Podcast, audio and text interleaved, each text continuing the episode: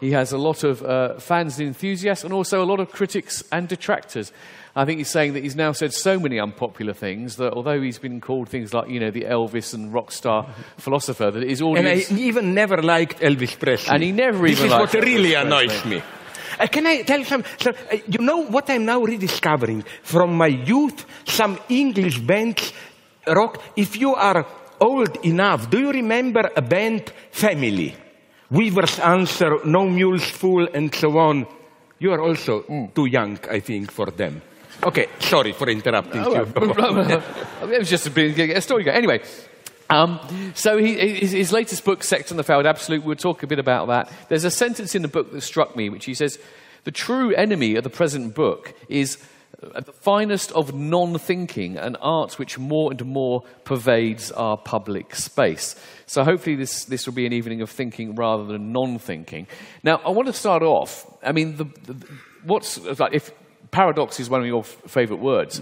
And one sort of paradox, perhaps, of your, your career is you have achieved this huge popularity, and yet your work's often actually, you know, it's, it's heavy, serious, quite difficult. In this book, one of the key ideas at the beginning is, is an idea that you've come back to a lot in your work, which is this idea of the parallax. Are you able to explain that to us in, in, in words that uh, an we can understand? No, no, first, I'm very grateful for this correct introduction because almost, uh, o- o- often I am presented as, you know, cultural critic, paradox, postmodern, and so on. No, I, uh, I already used in a self-presentation this metaphor. I want to share it with you. I love it. I hope you saw, everybody did, Hitchcock's Vertigo. You know that famous scene, and I was there in that Sequoia Park south of San Francisco. I saw it when, when Kim Novak Madeleine approaches it. You have some uh, uh, uh, uh, trees cut in, cut, and so you can see the years there from, I don't know, 1,000 years old tree, and she says, I was born here, I died there, no, as that Carlotta. And if somebody were to ask me, I would say if we were to get, like Madeleine, dressed in vertigo, a muse of philosophy, she would have said, I was born here, 700, when was it? I don't know, 70, 71, Kant's Critique of Pure Reason, and I died there, Hegel's death, 1831 my big obsession is that we haven't really left that period behind. That even the big struggle in philosophy of the last decades uh, is still within this Kant Hegelian, you may disagree, coordinates. On the one I think what defines our predicament in the last decades, now we are maybe slowly moving beyond it, is this precisely. I didn't forget your question. Parallax split. Parallax means you cannot bring, there is no pseudo Hegelian dialectical synthesis. It's a radical incompatibility between, on the one hand, naive philosophical realism, we should simply describe the world it is and so on. And on the other hand, what I very broadly call transcendental approach. Who are for me transcendental philosophers? I will try to be as clear as possible. The entire deconstructionism or this so-called discourse analysis. And please interrupt me if I get lost or if you disagree. I mean, most of the people are idiots, but you are not among Oh, them. thank you. So please interrupt me. I'll go home now. Yeah, yeah. can only go let's downhill. say, let's say, if you were to ask somebody like Michel Foucault, a big uh, this, uh, discourse analyst, does a man have an immortal soul? His answer would have been, we can only talk about this within a certain episteme, within a certain discursive context, and all that thinking can do is to describe this episteme. By episteme, he means vaguely, I simplify, what phenomenologists would have called hermeneutic horizon and so on in this transcendental tradition to ask the direct ontological question what is reality is meaningless. All you can do is return the question, what do you mean by reality? In modernity, reality means a different thing than in medieval times. In medieval times, re- there was a meaning inscribed into reality. So we are hearing, I'm not so sure. With Descartes and so on, external reality becomes this gray, meaningless matter, and we only project. So you see my point. From philosophical thinking, uh, this, I call it naively the realist problem. Okay, then let's say you are Foucault. But if I ask you then, but F, three points off, tell me, so do I have a soul or not? Mm. He would not budge. He would say meaningless question mm-hmm. or like, and I think that, would you agree with this simple analysis that as a revenge then, these big metaphysical questions returned in natural sciences, like human freedom. Ah, today you look into cognitive sciences to get an answer, or artificial intelligence, are we free or not? The origin of the universe, you look into quantum cosmology and so on. And I think, I wonder if you would agree, I mean, really, that maybe we should break out of this transcendental approach and dare to confront, in some sense, also, not in the old naive way, but nonetheless somehow the big ontological questions. Well, I'm, I'm, it's nice for you to ask me, but I'm not sure. I mean, from my point of view, I suppose, you know, I read Kant and everything. Kant introduces this idea that the world in itself, the thing in itself, is simply unknowable. We're only in the phenomenal world, what you're calling this transcendental perspective. Yeah. Now, maybe in my overly relaxed way, I kind of think, okay, that's fine. I can see that. So, what, why is this? Why does this impulse persist that you know we want to penetrate through these, this transcendental perspective, the purely w- the world of experience? So we, we feel this yearning to kind of want to see reality in itself. Uh, Is it just a naive dream we should just give up? Uh, yeah, but nonetheless, the question persists. You will not squeeze out so simply.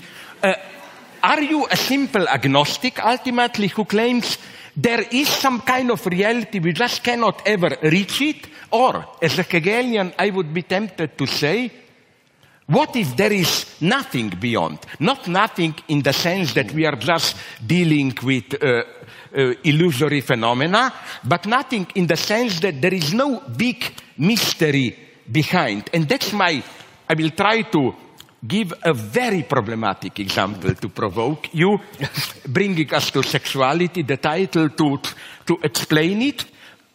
What if I don't agree with this approach that we are just limited to contradictory antinomic phenomena.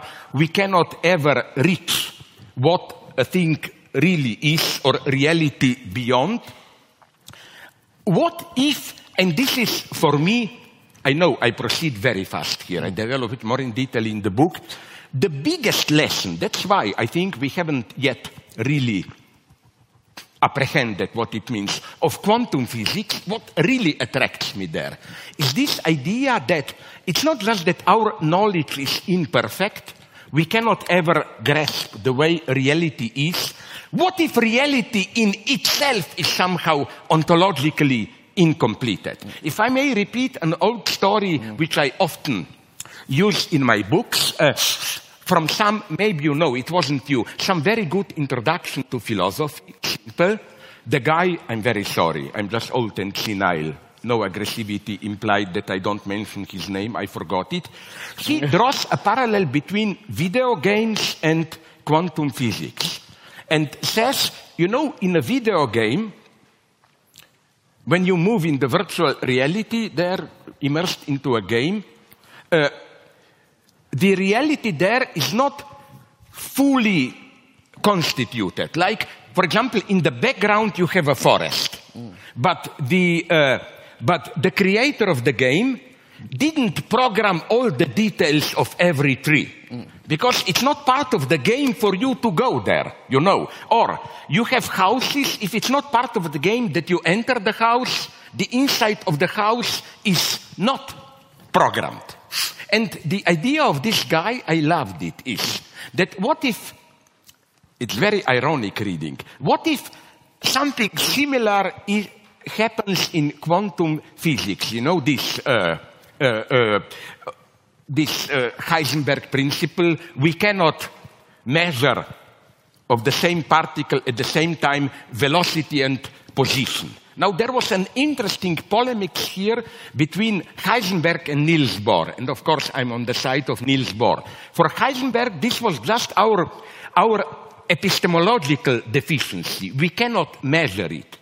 Bohr claimed, no, it is in itself that the particle doesn't have both the position and that. So now the ironic, and I love it, reading is this one.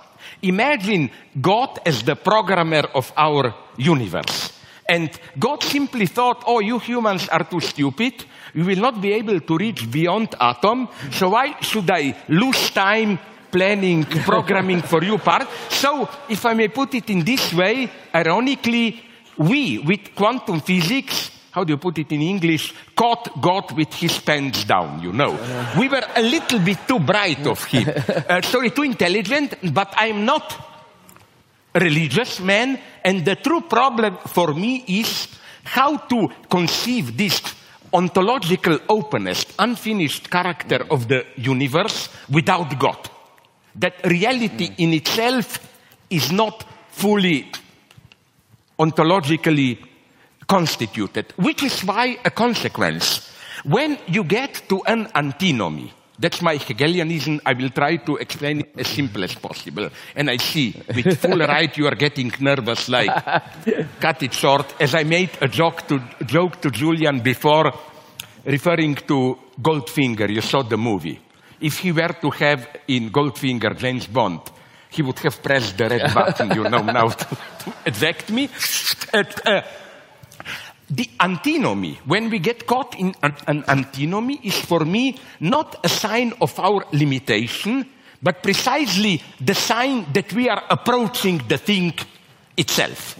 What if things in themselves are antinomic? To conclude and to offend you, some of you, although I'm deeply pro, uh, I'm deeply pro transgender LGBT, but you know what interests me so much in LGBT?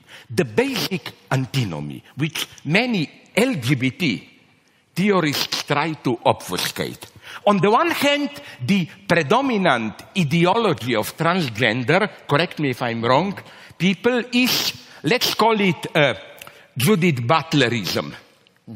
it's this type of uh, discursive historicism. There is no essential gender identity. Identities are constructed symbolically through contingent discursive games and so on and so on. Okay, okay. But at the same time, did you notice how the language that transgender people speak when they want to change sex is an extremely essentialist language again and again the media report how, for example, in my own country, Slovenia, we had many of them, but now a recent operation, uh, uh, uh, uh, boy became a girl, and he gave a big interview, and he, she now, of course, said, finally I exist in a body in which, into which I should have been born. This is absolutely essentialist language. It is as if I have a fixed psychic identity, but there can be a mistake. My psyche gets embodied in the wrong gender identity. Now, for me, it's wrong to dwell into, okay, who is right? Historicist or this. I, I think there is a solution from my perspective here. Uh, more even Kantian, Schellingian one. Uh, of course, I don't believe in pre-existence of the soul. Well, in eternity, I look for, choose my sex, and then there can be a mistake or whatever. But isn't it? I like this notion developed by one of my favorite German idealists, uh, Schelling, of, of this, uh, he calls it eternal transcendental choice. He even calls it unconscious choice. Choice which you make choosing your identity, but it's always a purely virtual presupposition. Never in reality do you make this choice. Now, to conclude, really, if you're stupid enough to believe me, yeah, uh, uh, you will say, but this is metaphysics.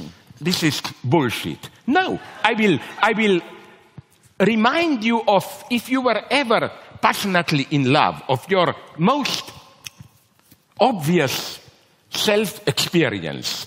If there ever was a free act, is the act of falling in love. If you, you never choose in the present to be vulgar in a male chauvinist way. Falling in love doesn't mean I look around, nice lady there, nice lady there, oh, she has nice eyes, she has nice legs, oh, let's make a list, up, this one has. Uh, you never fall in love in present time. At a certain point, you discover that you already are in love. And I think that without any involving any spiritual metaphysics, we should accept this as a basic fact of our identity. How, how uh, uh, contingent as our identities are, and so on and so on, I believe in fate, but not in eternal fate. I believe in predestination, but it's a retroactive predestination. we created retro. And the last one, then, please allow me. and this come, brings us to the problem of subjectivity. You know what, for me, that's why I sincerely, no arrogant irony here. I love LGBT theorists, intelligent, many of them are, uh, who use this term LGBT, whatever, plus. It always bothered me, what is this plus? The usual explanation is simple British empiricist openness. Mm-hmm. There shouldn't be just binary identity, male, female. There are many identities, trigender, asexual, whatever. But we cannot ever be sure that we covered them all. So let's leave it open.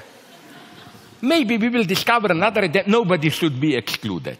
No, I claim, this would be my Hegelian twist, that you can be directly a plus as such. Mm-hmm. Your identity can be precisely the excess over every identity, and my claim would have been I cannot develop it now. Read the book if you want to learn more. That uh, uh, hysterical subject, feminine hysterical subject, and from my psychoanalytic perspective, subjectivity is feminine. For me, hysteria is not depreciation. The bad guys are perverts for me. Perverts are every totalitarian power needs a pervert. Uh, so, but uh, that uh, this is the basic hysterical identity, and to use to give you a ridiculous example, that's why I love it when you say to a woman, "I love you," you get this eternal question: Tell me why you love me. you cannot answer because the woman provokes you. That's the hysterical provocation of a master. Tell me what's my identity. And of course, you never can get an answer to this one. You know, sorry for this confused introduction.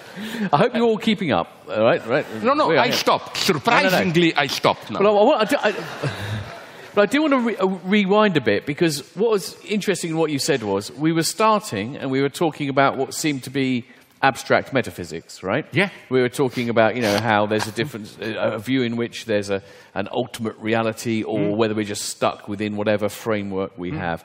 And then we went, and you started talking about transgender and, and, and, and the different sort of, the identities there and how there's this sort of contradiction between, or a maybe a tension between a view where everything is very fluid and nothing is determinate. Sorry, I agree totally and the way in which here. we do it's a very good point that the term contradiction should be used very carefully. Yeah. Sorry, okay. Sorry. Yeah. Good.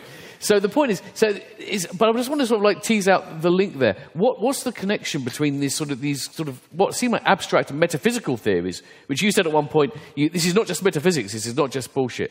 What's the connection between that metaphysical problem and a practical a political problem like this issues of transgender identity? I will give you a very maybe naive answer. I think that what is happening today, although many people dismiss me as uh, uh, uh, misogynistic, no, I think that what is happening today with uh, uh, transgenderism and so on and so on, even Me Too, is uh, that for thousands of years, even before class society, there was a certain fixation of gender roles, and that that is breaking down today. That we are at a point of uh, incredible opening. Basic rules of gender identity and so on will have to be will have to be rewritten.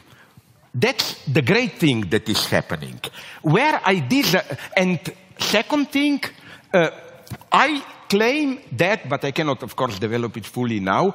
I claim that uh, uh, this sexualized opposition, the traditional notion of masculine, feminine, always also secretly at least influenced our ontology, even the most abstract philosophy. For example, that's why I prefer Plato to Aristotle. Aristotle's ontology is hyle, morphe, is masculine versus feminine, and so on. Aristotle openly says it, and so on and so on. So that's, these are for me, as a Hegelian, the most fascinating moments when and that's why we live in a great era, I think, even if we will all die because of ecology or what, that uh, uh, even stuff of our daily experience, what to do with transgender people and so on, and what should they do with themselves, of course, uh, uh it's not just one particular struggle. Very basic things are at stake there. Even this is what again always fascinates me when we are apparently dealing with a minor problem of sexual politics, but it has radical, even philosophical, very fundamental philosophical uh, implications. And also psychoanalytic ones, because one of your other great influences is Lacan, right? So you Yes. bring this psychoanalytic view, and like you said, you think that these categories of masculine, feminine uh, affect our thinking. I mean, are you also saying that actually, you know, essentially, uh, unconscious, often sexual desires as well have to be brought to the table if we're going to understand the way we think, even Yeah. about politics and and uh, social issues, ethics? Uh, uh, yeah, although, although I'm here, first I must say that uh, one has to be very precise here with what one means by the unconscious. I don't believe in some substantial unconscious which then allows you to get rid of your responsibility for it so that you can say, okay, I did that, but sorry guys, it's not me, it's my unconscious which determined me. First, in a very idealist way, I believe in total self-responsibility. Freud already said this when he said psychoanalysis is much more severe than Christian church. In Christian church, you are responsible for your acts, for what you know. In psychoanalysis, you are even responsible for what you don't know. that you are so. I am not in this sense referring to the uh, to the to the unconscious. For me, unconscious is something much more subtle. Let me give you. I have it in the book. Sorry, I am. You know, I will make a joke at my expense. Uh, in our still male chauvinist universe, the idea is this one. Only we men can think in abstract terms, concepts. Women, stupid, they have to go from particular to particular. Okay, then I'm a woman, sorry. I always jump from particular. So I will give you a wonderful example for what I mean an indication as the unconscious. It's not a substantial reality, the real me. It's something very fragile, virtual. Let me retell you a story, maybe some of you know it, that I use probably in two or three my books. Uh, I, did you see the movie Billy Bathgate? It's not a good movie. Nicole Kidman and I don't know who. Okay, it's based on a novel by Doctorow. A movie, it's a bad movie, but somehow you discern in it the ethos, ethos of uh, how you feel that the novel should have been much better, how it failed to capture a great novel. Now comes the beautiful paradox, for me beautiful. Then I said, okay, let's read the novel. Uh, it's even worse. so, you know what happened?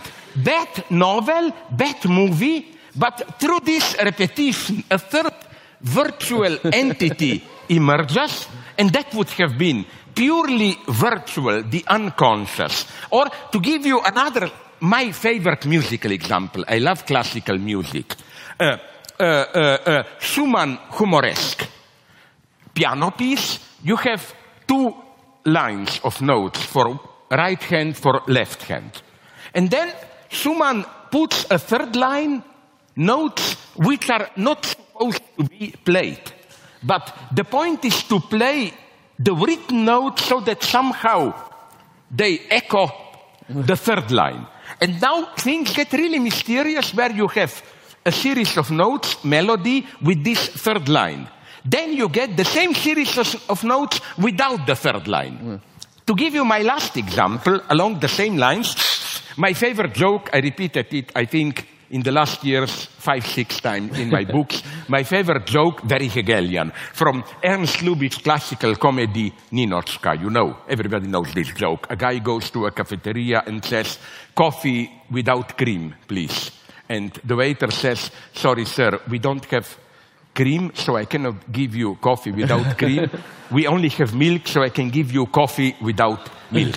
That's what Hegel meant with bestimmte Negation, determinate negation. Of course, we have three entities here. Materially, they are the same. Plain coffee, coffee without milk, coffee without cream. But in their symbolic identity, they are not the same. Mm.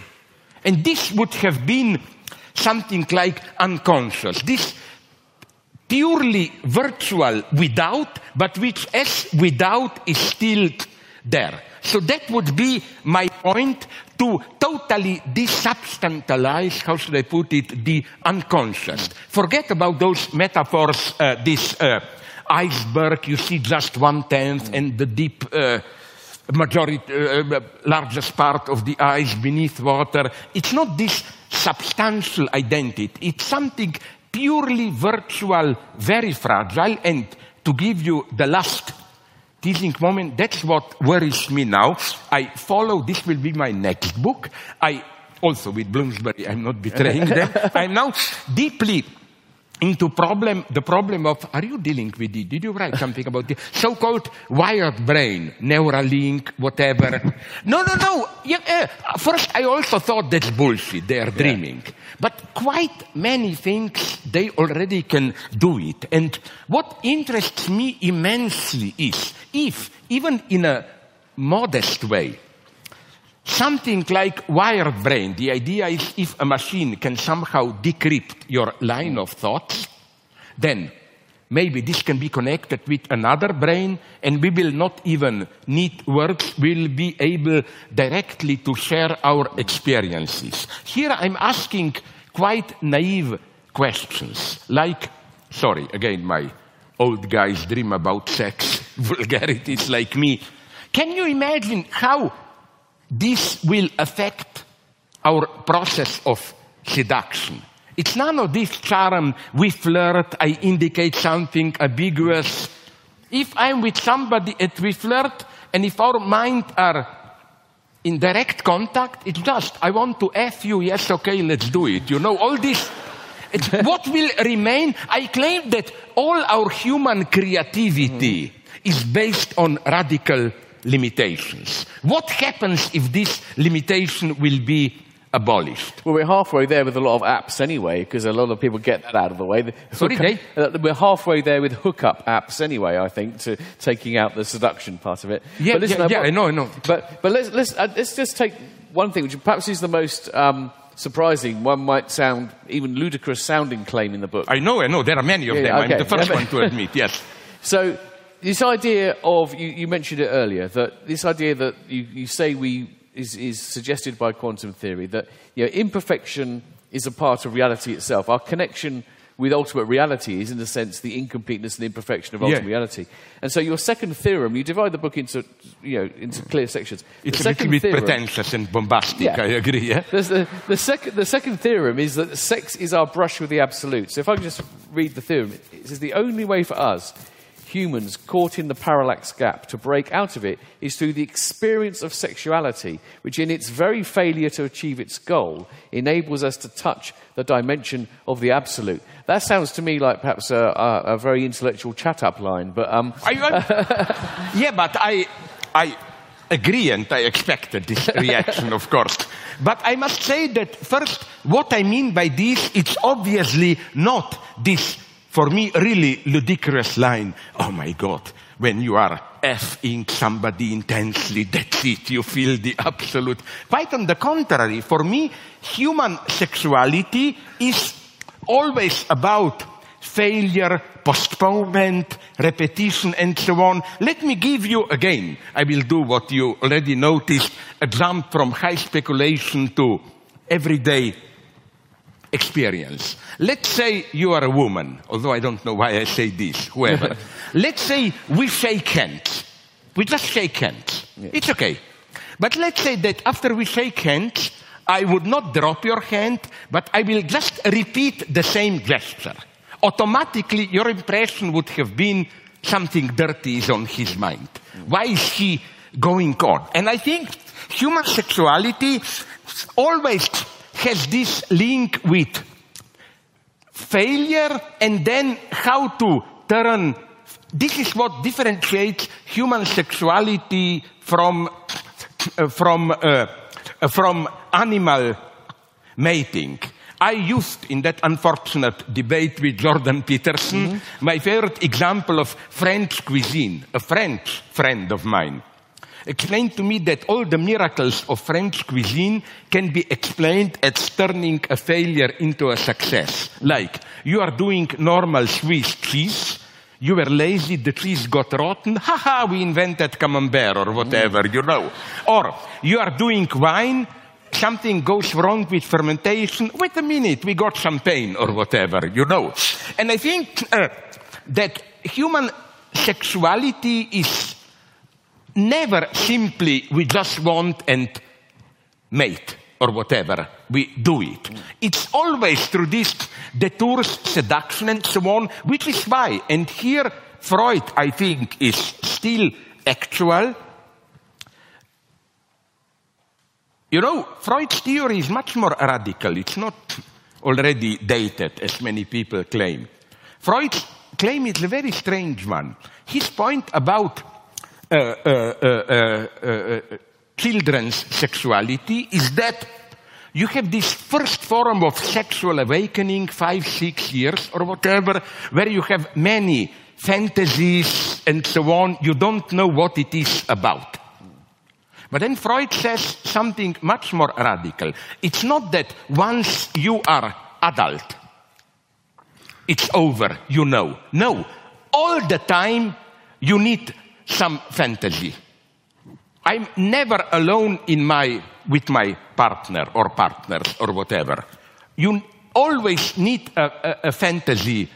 You always need a fantasy support. So back to your question, I think that and I, in the first chapter, I approach this problem quite naively. I ask in a very naive way the question of, and I like this to return to traditional philosophy, what are our possible contacts with the absolute? The first version is traditional metaphysical, mystical experience. There are moments of metaphysical trance, whatever, we are there.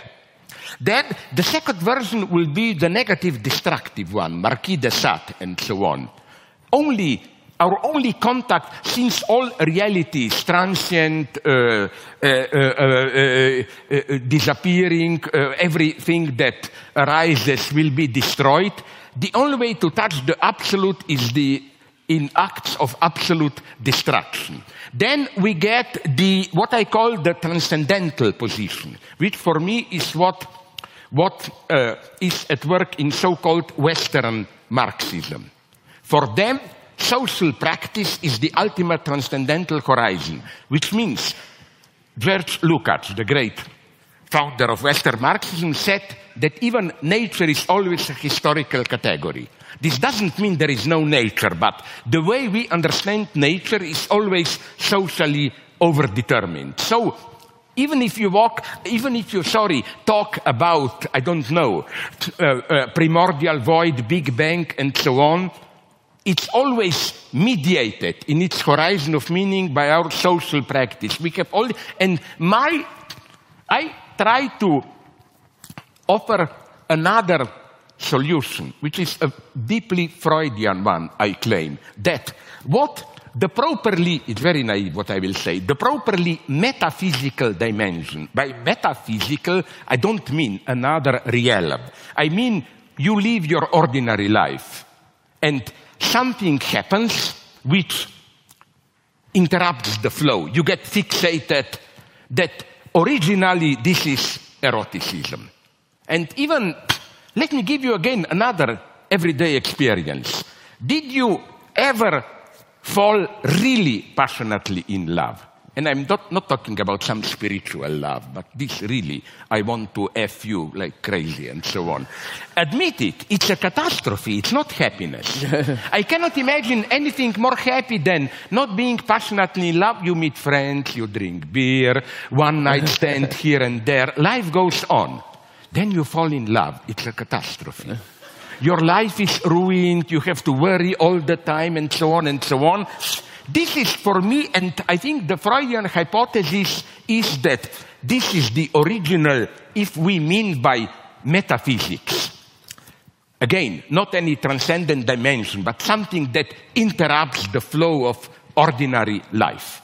That it's, it's eroticism, this erotic fixation.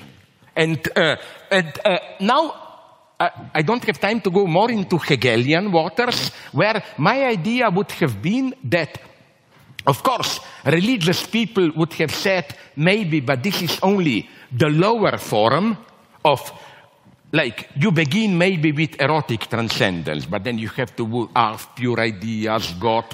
I'm saying, no, that's the original experience of transcendence. And then that all so-called higher spiritual experiences are, are, are based on this. And I'm here talking not only about some spiritual love, but even about uh, sexual experience at its most concrete. It's an interruption, something that breaks the flow, and so on and so on. And then I do something even more crazy, I admit it. I link this sexual experience to, I know this is the craziest hypothesis for some people, but I think my reading is justified to, I don't know, I don't want to bore you too much with uh, uh, uh, Kant. Kant isolates two types of antinomies of pure reason, mathematical and dynamic antinomies. And I think there is sexual difference inscribed there. In other words, for me, sexual difference is not a difference between two types of gender identities. It's just two types of the same, two types of the same uh, deadlock. Again, what fascinates me here, and I think this is human eroticism, is how, what you already mentioned also, how the very limitation, limitation comes first. Limitation opens up the space for transcendence. That's the paradox. That if you take the limitation away, you don't get the higher thing itself. You lose everything. My favorite example, it's a little bit male chauvinist. I use it in my books. I'm sorry. I was years ago in some country, I don't want to embarrass anyone, I will not mention, just flirting with an elder lady. And to probably seduce me, she told me when her last lover saw her naked that he told her, except for one or two pounds too much, you have a perfect body. You can imagine what my reaction to the lady was. Just don't lose that. Don't try to lose one or two pounds. If you, because the perfection was a mirage created by that surplus. If you take away one or two pounds, you don't get a perfect body. You get, get a bland, ordinary body. Uh, you see, this is what fascinates me at all levels. This, I, or let me give you another example. It's erotic, and then I will stop. Yeah. Did you see that movie? I consider it disgusting otherwise, but it, it's a kitschy scene. Did you see uh, uh, Four Weddings and the Funeral? Mm-hmm. Uh, Hugh Grant's love declaration to Andie MacDowell. How he gets involved all this faked, of course, stuttering, confusion, repeats himself. But the idea, of course, is obvious of the scene that precisely in this way, through the failure to say clearly what he wants, he gets the message through. If it would have been a perfect regular statement, declaration of love, it wouldn't have worked. This is what fascinates me at all levels. This idea of how we get obstacles to some authentic transcendence, but the very obstacle creates as it echo, echo the, the dimension of transcendence. If you want, if your idea is let's get rid of the obstacle, let's get directly at the thing itself, you lose the thing. Okay, probably one more question before I open up to the audience because I want to get the audience in. Um, We are uh, like leaders of the working class. Screw them. Why don't we talk? We, now I will talk like a Stalinist. We know better than the people what is really good for the people. okay, there you go. Uh, sorry, but this joke was very serious. That's my problem with populism. We intellectuals may be even more stupid than ordinary people, but unfortunately, I don't have this Maoist trust. Learn from the ordinary people. There is no wisdom in them. Okay, well, um, but the- these are not ordinary people. These are the s- anyway. But um, yeah, yeah. Listen, uh, there were a lot. You, you, you mentioned earlier how you know you've managed to sort of offend uh, so many people now that you know the- More or less everybody, More or yes, less everyone. everyone, now, yeah. I mean, there are lots of. You know, we've talked about specific things that you said. You said, for example, although you find you're horrified by Trump, you would have voted him for various reasons. You you got sort of. I'm afraid, sorry to interrupt you. Wouldn't you agree? My point, and I made it very clear. Without Trump, there wouldn't have been uh, Bernie Sanders and democratic socialism. My calculation was a very brutal Yeah. Leninist one. Trump is a great risk. Although, if you ask me, I have friends who know people who know people. It may surprise you. I'm a weird guy who have connection in State Department and even uh, uh, a Pentagon. And they told me, in all probability, uh, Hillary Clinton would already have attacked Iran or North Korea. So, but what I'm Yeah, but but but okay. yeah, so don't. But what I'm saying is this. Are we aware what great thing is happening? For the first time in half a century, socialism is taken seriously. There is a serious alternative. That's what I predicted, and it happened. Yeah. Okay, so what I want to ask is, rather than going to a specific I- issue, um, you know, you're, you're obviously you're very critical of what you might call sort of left liberals, Absolutely, liberals. yeah. So can we get to the, what's the nub of your problem with them? What, What's yeah, the- what's the, that's the heart of it? What's it what's the essence, as it were, to use the word Yeah. horrible essence of of your your your disagreement of with the liberal um, left position? Could, what's the core of the problem with The their core of the problem is, again, in psychoanalytic terms, uh, you could put it that it's the problem of fetishist denial of, I don't know, like this old word of class struggle, let's say social tension or whatever. Uh, I think, you know, this very naive, we can debate about it, psychoanalytic notion of fetish. Fetish is very naive Freudian theory. The last thing you see before you notice that it's very naive. I'm not advocating it. Before you see that woman has no penis. So that's why it's fur like pubic hair and so on. But this idea is important that you are confronting a social antagonism and fetish is the element which somehow stands in for that antagonism but at the same time obfuscates it. That's why, for example, in uh, in uh, uh, uh, fascist anti-Semitism, Jew is a fetish. Jew is a stand-in for social antagonism. That's why if you analyze anti-Semitic figure of the Jew, it combines upper and lower class features. Jews are too intellectual, money laundering, and dirty, promiscuous, and so on.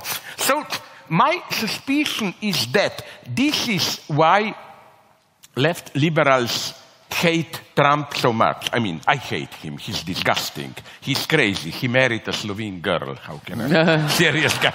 But what I'm saying is that uh, it's as if Trump is the last thing they see before they see class struggle, social antagonism. And that's why Trump won.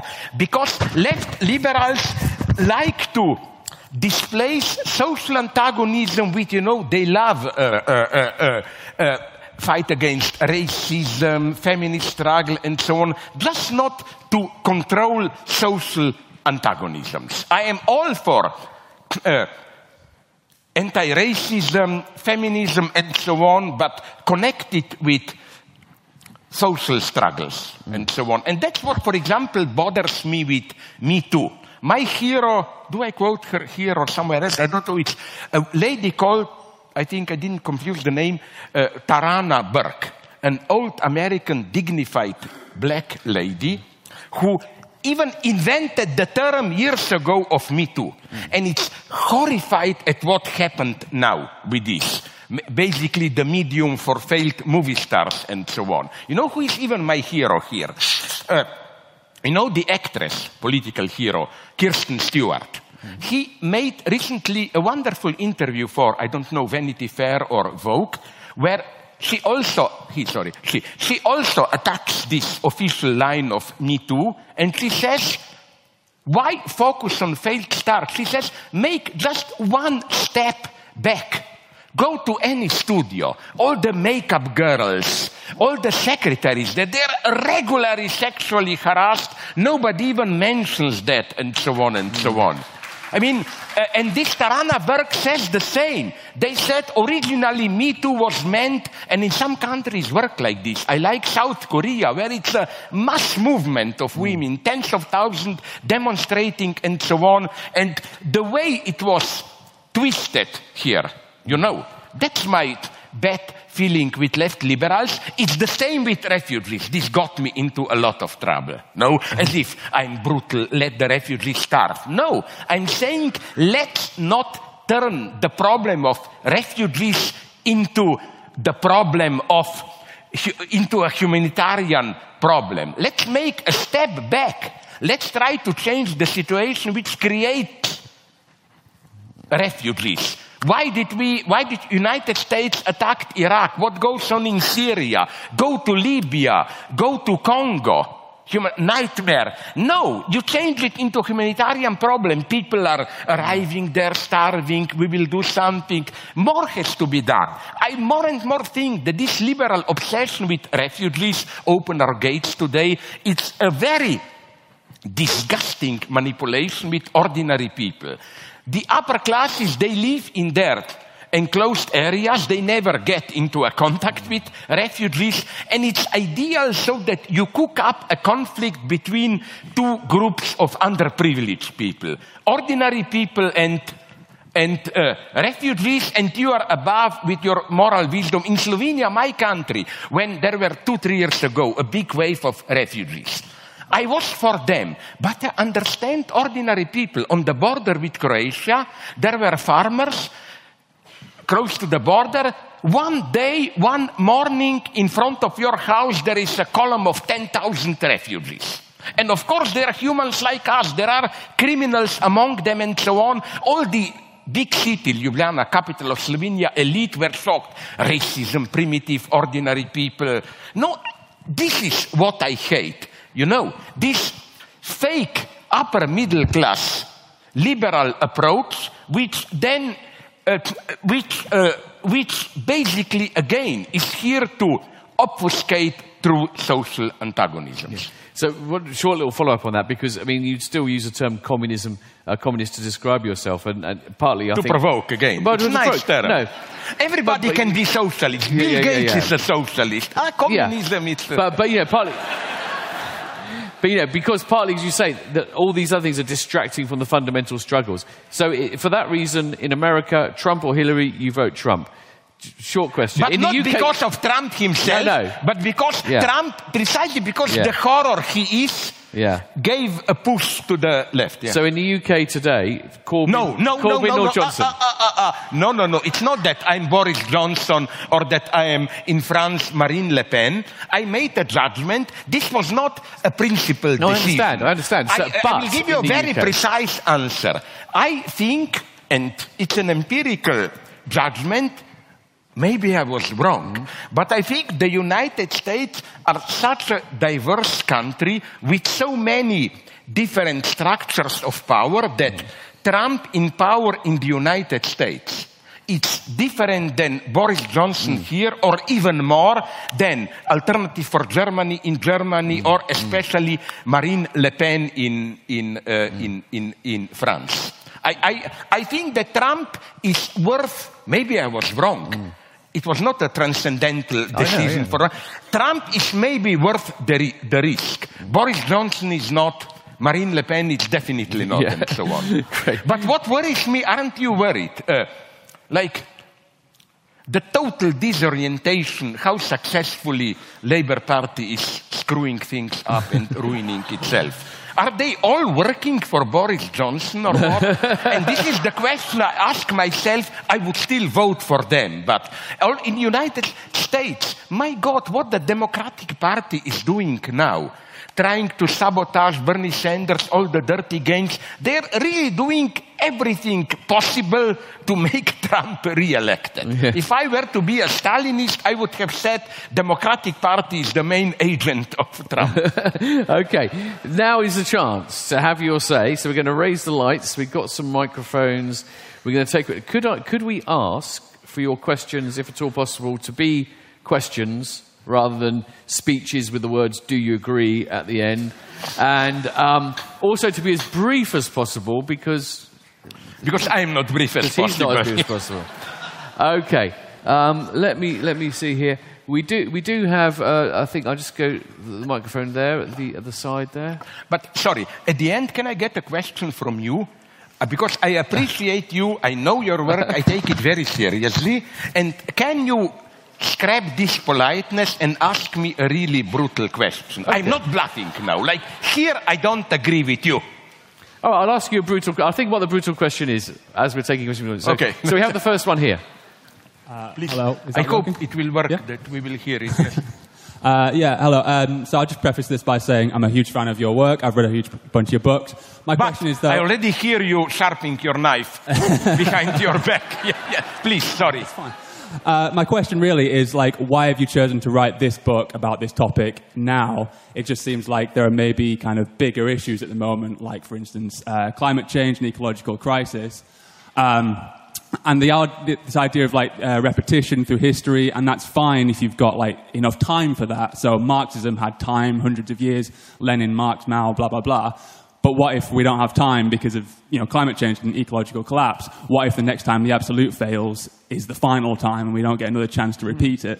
Like, I mean, Okay. you say we sit through eight years of Trump to get Sanders, but what if eight, eight years of Trump is all we have? Okay, so I think Okay. we've got just the question. Yeah. Uh, uh, very, uh, very briefly, uh, uh, it's even worse than you imply.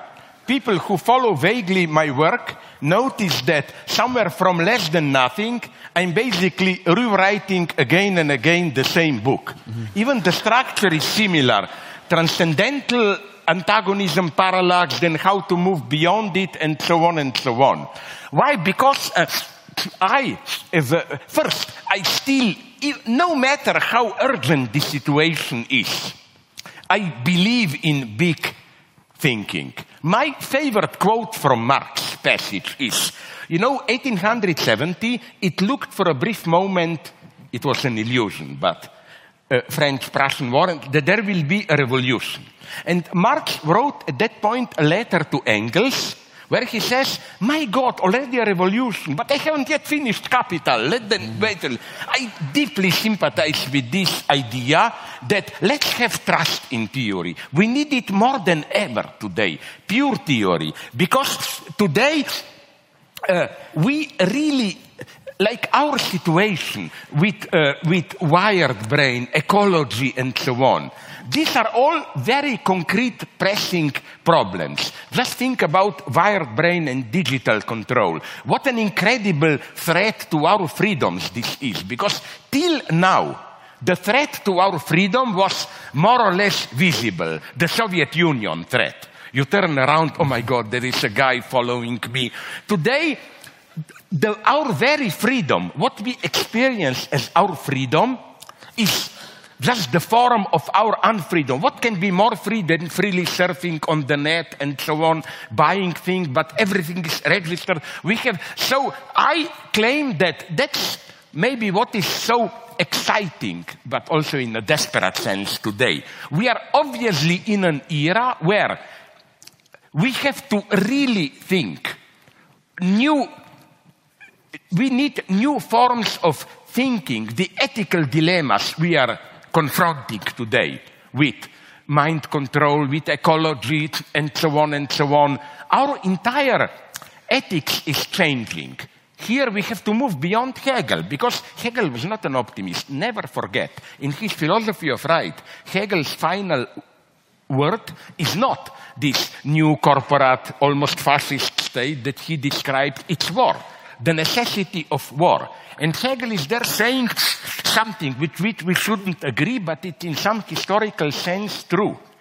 Our notion of duty of ethics is all grounded on war. The idea is in everyday life, you work for your profit, blah, blah, but the moment of ethical truth is when your country is in danger. Are you ready to sacrifice your life and so on and so on?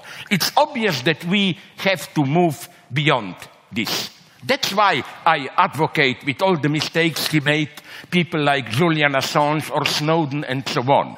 It's a wonderful new notion that maybe today the highest ethical act is treason, but the right kind of treason. So, Okay. sorry. So what I'm saying is that uh, I, I precisely don't want to renounce the big metaphysical question because, as I already answered you, I think that. Uh, that this is what basically is at stake today.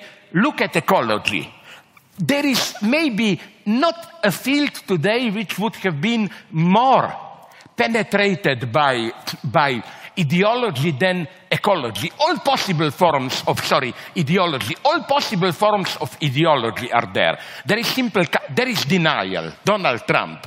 It's a pseudo problem. There is the capitalist solution. We will uh, tax more within the market and so on. The worst version, then there is the conservative solution. Mother nature, we should become more modest and so on. Then there is the worst one form of ideology in ecology, this personal responsibility turn. You criticize big company, what is society telling you? Who are you to criticize? Did you recycle all Coca-Cola cans? Did you put all the paper aside? And this is a wonderful ideological trick. It makes you responsible, like do your job here, don't criticize, but at the same time, it offers you an easy way out. You know, mm. I recycle, blah, blah, so I can go on and so on and so on.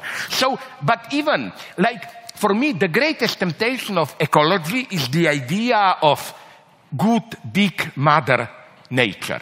Mother Nature is a bitch, dirty bitch.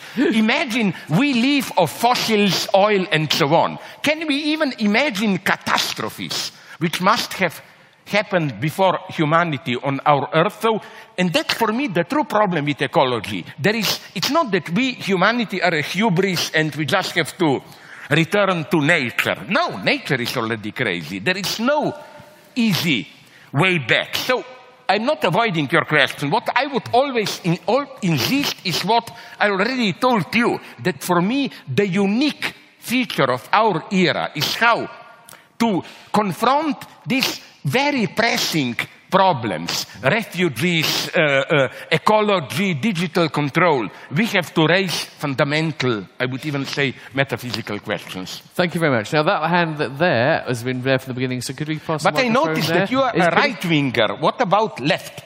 Yeah, yeah, yeah. No, no, no. I was You have to the hands up. notice hands there. Yeah, I am trying to notice hands everywhere, but this one's been away first. We're going to take this one, and then we're going to I'm go sorry, to... bad yeah, yeah, taste, maybe. yeah, Go on, go on. I need to look up here, too. Anyone up here? Yeah, you ask your question. I'm going to look for hands up here. Hi there. Uh, I was wondering uh, what your essential message would, message would be to nihilistic youths that can't even assert any kind of fundamental value to their lives to begin asking and discussing these kind of questions. That's an interesting question, but you know what would have been my answer here? I was recently, it's not really, you know, I'm a legend for this, and I don't deserve to be a legend that I never answer questions, you know. I only, as Marxist said, sorry to go to a brief detour. I remember it would be a wonderful essay to write about the different predominant titles of the books in different epochs. Half a century ago, more, it was simple direct title, aesthetic theory. Then, after 68, people began to doubt it. And all of a sudden, titles changed. If you are a Marxist, not Marxist aesthetics, but elements for a future Marxist aesthetics. you were afraid to be there. Yeah. Then came the abominable uh, 80s, 90s, postmodernism. Did you notice it? There was a formula which was a, a poetic title, explanatory subtitle. like, sorry for tasteless example, beat me. Beat me more violently, darling. Masochism in English feminine poetry in the 19th century. Now, uh, I, I think, which, and I think I am still regressive in the second stage. I give elements for an, for an, uh, for an, uh, for an, for an answer. So, what was the question? I, forgot. I can't remember the question either. I wanted, but I had a point. The question was, I'm very sorry. I will be brief, I promise. Go on. Ah, yeah, yeah, yeah, yeah. I would say that the problem is not, uh, how do you say it correct English? Nihilism, nihilism. No, people say it both ways. Both ways. Okay, okay. I think that the way, you know, uh, people say, I, I recently read that Walter Benjamin text on capitalism as religion. If you look closely at capitalism, it's a very religious metaphysical phenomenon. A true capitalist, it's not an egotist. He's ready to work day and night to ruin his life just for the reproduction of the capital. So we don't need these ethical calls, you know. Don't be egotist and so on. Maybe we need more rational egotism even. The problem with capitalism is not that it's nihilistic, nihilistic. It's that in some sense it's in its practice too metaphysical. If by metaphysics we mean our material reality is not all, there is another dimension for which we are ready to ruin everything. That's capitalism. We all know our, our earth is falling apart, but we play our metaphysical game with circulation of capital and so on and so on. So I would say I, it's, uh, that uh, I don't think the problem today is simply nihilism.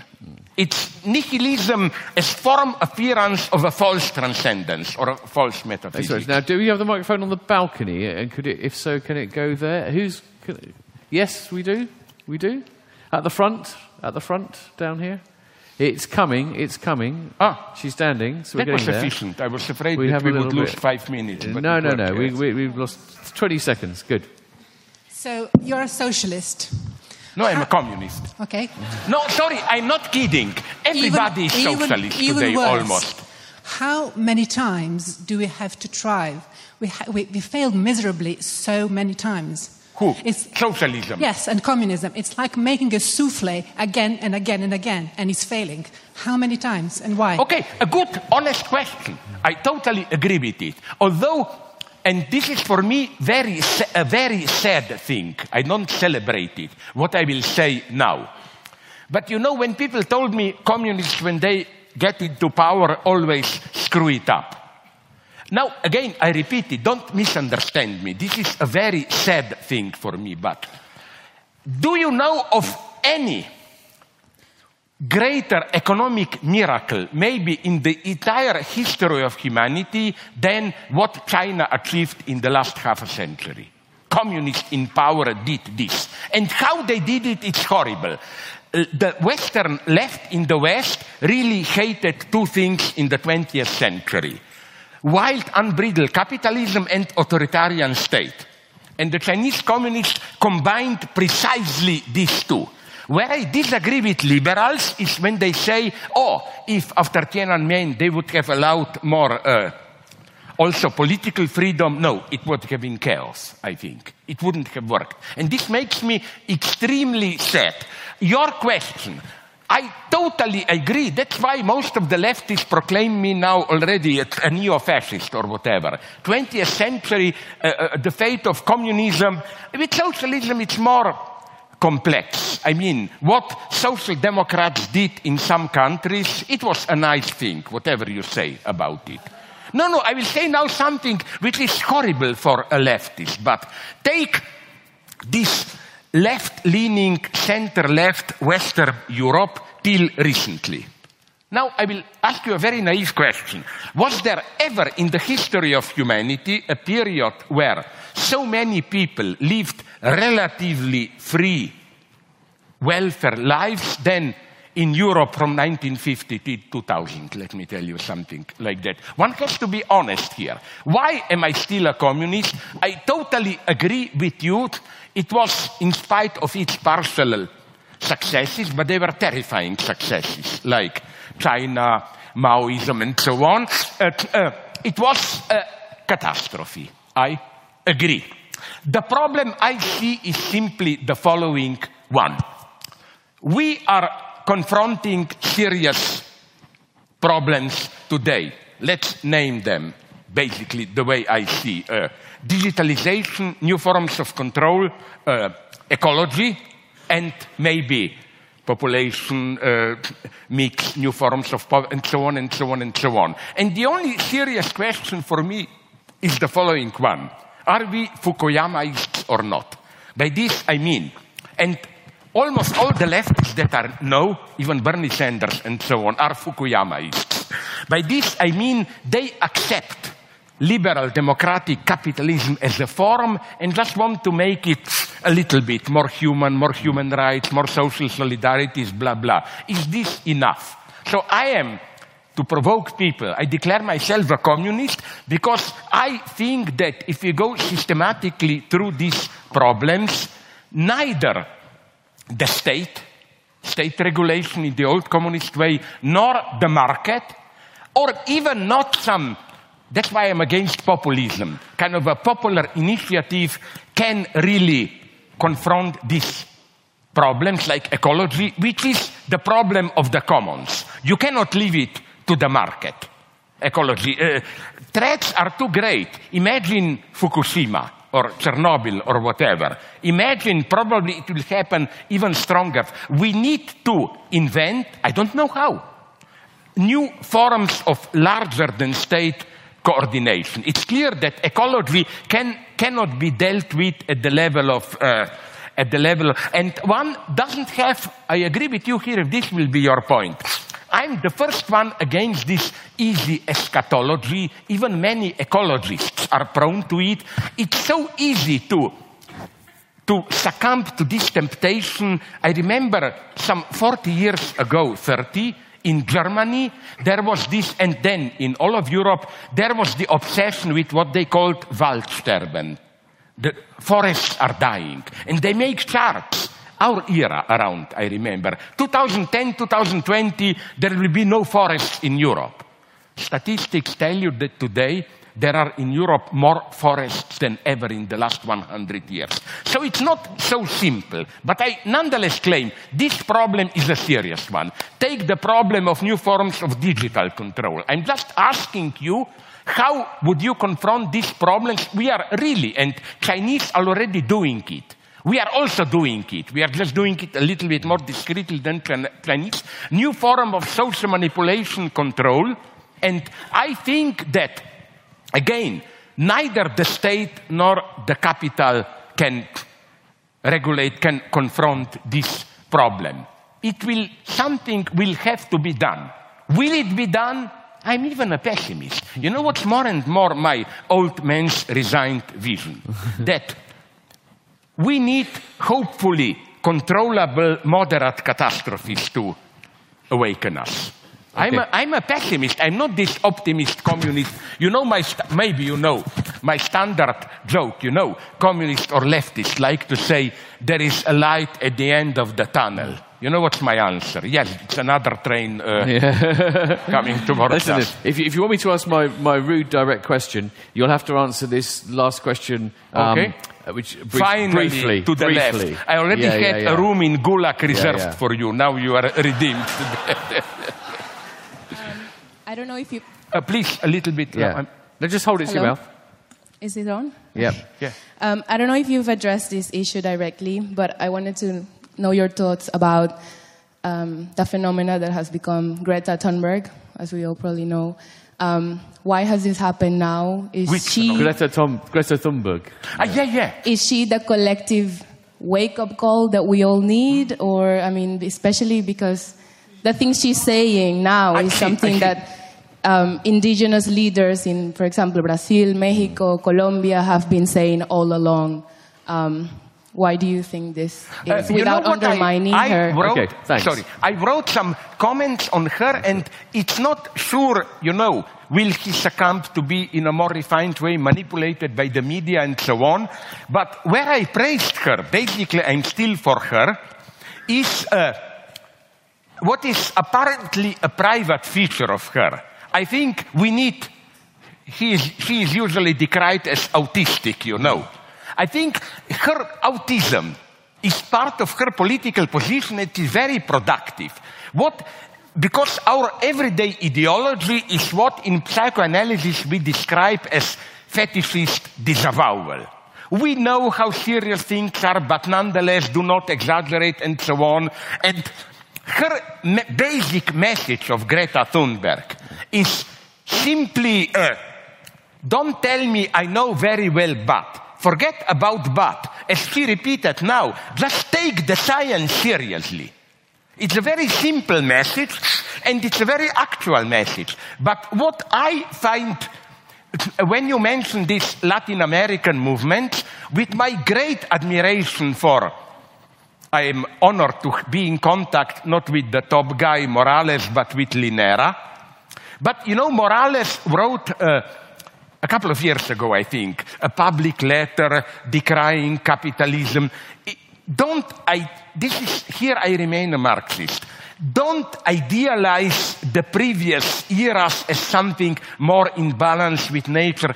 Just look how much nature, almost more than in capitalism, was destroyed also in pre-modern societies. Like eh, my favorite country in Europe, Iceland. How do you pronounce it? Iceland. Reykjavik. Iceland, yeah, yeah. You know that before Vikings arrived there from Norway, it was full of forests. They destroyed everything and so on. So don't idealize pre-modern countries. Uh, uh, but nonetheless, I sincerely admire Linera. You know, Linera is not Venezuela, Bolivia regime. They are doing, they are not in the media, they are doing a well calculated, modest game, but they are doing it very successfully. They are not destroying economy and so on. I think that the problem with Chavez was, it's not just external in the American intervention. Yes, all that is true. But he really didn't have a feasible new model. For me, the best definition of Hugo Chavez was Fidel Castro with money. He was lucky to have enough money, so he threw money at problems. He didn't resolve them. My hope is, again, something like uh, Bolivia. So I totally support all this indigenous movement. Just I have two problems. One problem is don't fall into this myth of even some of my Latino American friends has it. There are in upper Amazon some indigenous tribes and they have some wisdom that no, my dogma is always that the most developed capitalism can always exploit ideally pre-modern traditions. My lesson is South Africa. Remember, ANC, with all its failures, that was the greatness of Mandela and so on. They never played the cards of our African great traditions and so on. They, they didn't mention any return to African roots and so on. The one who did it was the King Buthelezi, who was on the payroll of apartheid, of course, and so on. So let's not fall into this trap of celebrating pre-modernity and so on. But with this proviso, I, I, I, I totally agree. And what attracts me in this vision is that it's not simply some pre-modern mythology, but this unique chance of a pact between third world countries and the most modern, the utmost science of the West today. Only the combination of the two can do the job. Okay, very finally. Now you're evil. But very briefly, very briefly. Yeah. So you asked Why me my I most direct, myself? my most direct, most challenging question. Yeah. The question I have is really like how to read you. you when I first interviewed you about 15 years ago, you said something like, I, I do too many books, and you write lots of books, things come out. Also, we. Mm-hmm. And I said I will not, and now when, I do you even talk, more you books. talk, yes. talk, talk. Um, things, But I recycle myself. And you recycle yourself. I'm an ecological Right. writer. I So plagiarize myself. Things just come out, they come out, they come out, right? It's in the framework of a system. There always seems to be a system. There's a Lacanian theory, there's a Hegelian theory. But actually, in some ways, it seems like there's kind of no filter, there's no editor there. I suppose my challenging question is should, do we take your work seriously as a kind of a coherent whole, or do we just take the constant outpouring and pick the gems and, and just say, yes, but there's a lot of junk in I there too? I already answered you this when we were privately. I will very briefly answer you now. First, I'm as such, the way you described me, the second, the bad option, non-systematic, I'm in very good company. Hmm. Almost all of my favorite philosophers were doing exactly this. Even if they appeared systematic, like Schelling Hegel, they were really struggling again and again repetitively with the same problem. For example, Hegel Antigone. Do you know that Hegel returned to Antigone in his lessons of philosophy, history, history of philosophy, phenomenology, four or five times, always giving a different reading? Heidegger, another big example, in a different way, Husserl, Wittgenstein, and so on. I think Plato already, isn't he, even if it appears that you have this uh, dialogue about this, that dialogue about that. He's always struggling with the same problem. And now, to conclude with the mega paradox, you know which one? Maybe I'm the way you describe it, particular to particular, but I think Hegel is my model here. Forget about Hegel, it's a wrong image. The great systematic thinker, everything is deduced, and so on. Read Hegel really closely. It's really uh, often even patched up, obviously artificially combined without what in psychoanalysis we would have called secondary Bearbeitung. This secondary work through where you patch up the gaps and make it continuous. Hegel is this, this insight, that insight, and so on and so on. And I find this a wonderful paradox that the philosopher who is usually perceived as the mega systematic philosopher is effectively improvising, desperately looking for a way. Uh, because, you know, I will tell you another thing you would agree. Hegel basically wrote just two books. People forget this. Uh, okay, an earlier one before, but uh, Phenomenology and Logic. All other books are just written down by okay, he's, he wrote two other encyclopedia and philosophy of right, but they are university notes. He there doesn't actively think. He resumes facts which are given in his thinking. Hegel really wrote two books and he was constantly changing them, rewriting them, and so on and so on. So my answer to you would be the usual, pretty boring Hegelian paradox. I try to be systematic. But to really be systematic, you must get caught in this vicious cycle of uh, repeating yourself all the time.